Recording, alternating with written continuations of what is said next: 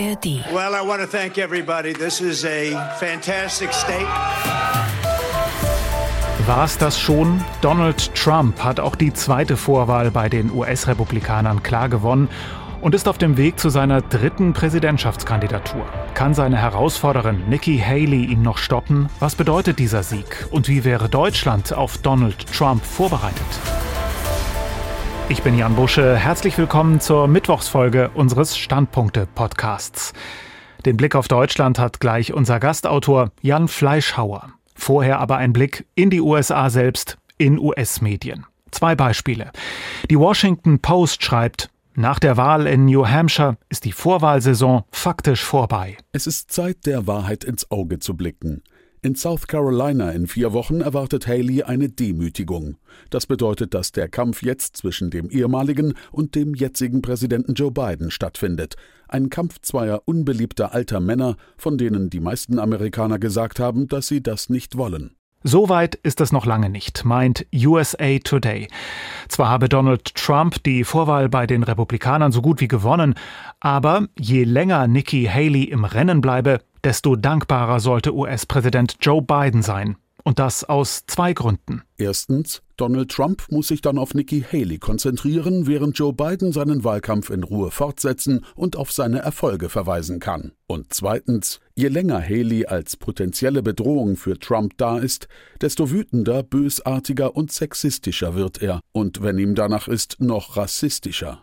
Haleys anhaltende Präsenz in den Vorwahlen wird das Schlimmste aus Trump herausholen, was Joe Biden nur helfen kann. Jan Fleischhauer ist heute unser Gastautor in den Standpunkten. Fokus-Kolumnist und Buchautor. Er schaut auf die Herausforderungen für die deutsche Politik und meint, die Ampelkoalition sollte sich viel gewissenhafter auf Donald Trump und dessen drohende Außen- und Sicherheitspolitik vorbereiten. Einen NATO-Austritt der USA zum Beispiel. Mein Kollege René Pfister hat neulich John Bolton getroffen. Bolton war unter Trump ein Jahr oberster Sicherheitsberater, bis er rausflog, weil er sich zur Aufgabe gemacht hatte, Trump dessen Lieblingsideen, wie zum Beispiel ein NATO-Austritt, auszureden. Wie sieht Bolton auf Deutschland und Europa? Nun ja, sagt er, soweit er sich erinnern könne, sei die europäische Verteidigungspolitik immer nur in Sonntagsreden stark gewesen. Als ihm Pfister entgegenhielt, er wolle damit wohl sagen, dass die Europäer im Fall einer Wiederwahl Trumps verloren seien, antwortete Bolton, basically that's right. Was machen wir, wenn Trump gewinnt und dieses Mal die Mitgliedschaft in der NATO aufkündigt? Man sollte meinen, im Kanzleramt würden sie Tag und Nacht über diese Frage nachdenken. Aber weit gefehlt. Auch in dieser Hinsicht herrscht diese unerklärliche Gelassenheit, mit der man dort seit zwei Jahren jeder Krise begegnet. Die Suppe wird nicht so heiß gegessen, wie sie gekocht wird.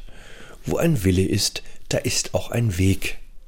Regierungskunst als Glückskeks-Weisheit. Die militärische Lage ist eindeutig, da lässt sich nichts wegscholzen. Die deutsche Flugabwehr könnte die Stadt Cottbus im Falle eines russischen Angriffs nicht mal für einen halben Tag halten. In deutschen Armeebeständen lagern 20.000 155 mm Granaten. Das verschießt die Ukraine in vier Tagen. Aber in Berlin tun sie lieber so, als ob am Ende doch der Joe das Rennen macht. Ich finde Gelassenheit in der Politik super. Wir sind allerdings an dem Punkt, an dem Gelassenheit in Fahrlässigkeit umschlägt meint unser Gastautor Jan Fleischhauer. Nochmal zurück zum wahrscheinlicher gewordenen Duell Joe Biden gegen Donald Trump bei der US-Wahl im November.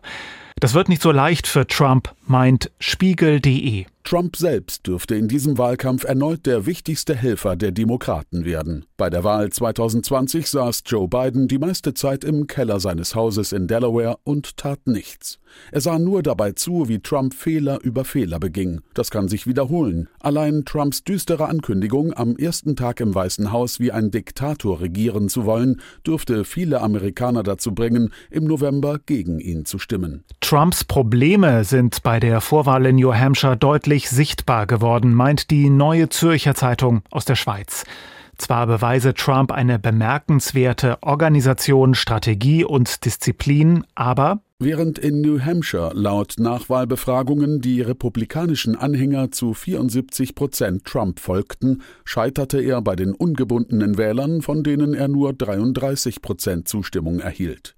19 Prozent der Republikaner sagten, sie würden Trump nie ihre Stimme geben. Wenn das landesweit so bleibt, wird es für Trump schwierig, einen für die Präsidentschaft genügend breiten Rückhalt zu gewinnen. Das Handelsblatt bezeichnet das erneute Duell Joe Biden gegen Donald Trump als gewaltigen Rückschritt für die US-Demokratie. Denn Umfragen zufolge wollen mehr als zwei Drittel der Amerikaner keinen der beiden Männer noch einmal im Oval Office sehen. Der Wille des Volkes scheint weniger gewichtig als Trumps Revanchegelüste und Bidens Scheu vor dem Ruhestand. Zugespitzt ausgedrückt steht einer von beiden mit einem halben Bein im Gefängnis und beim anderen kann man froh sein, solange er überhaupt noch laufen kann.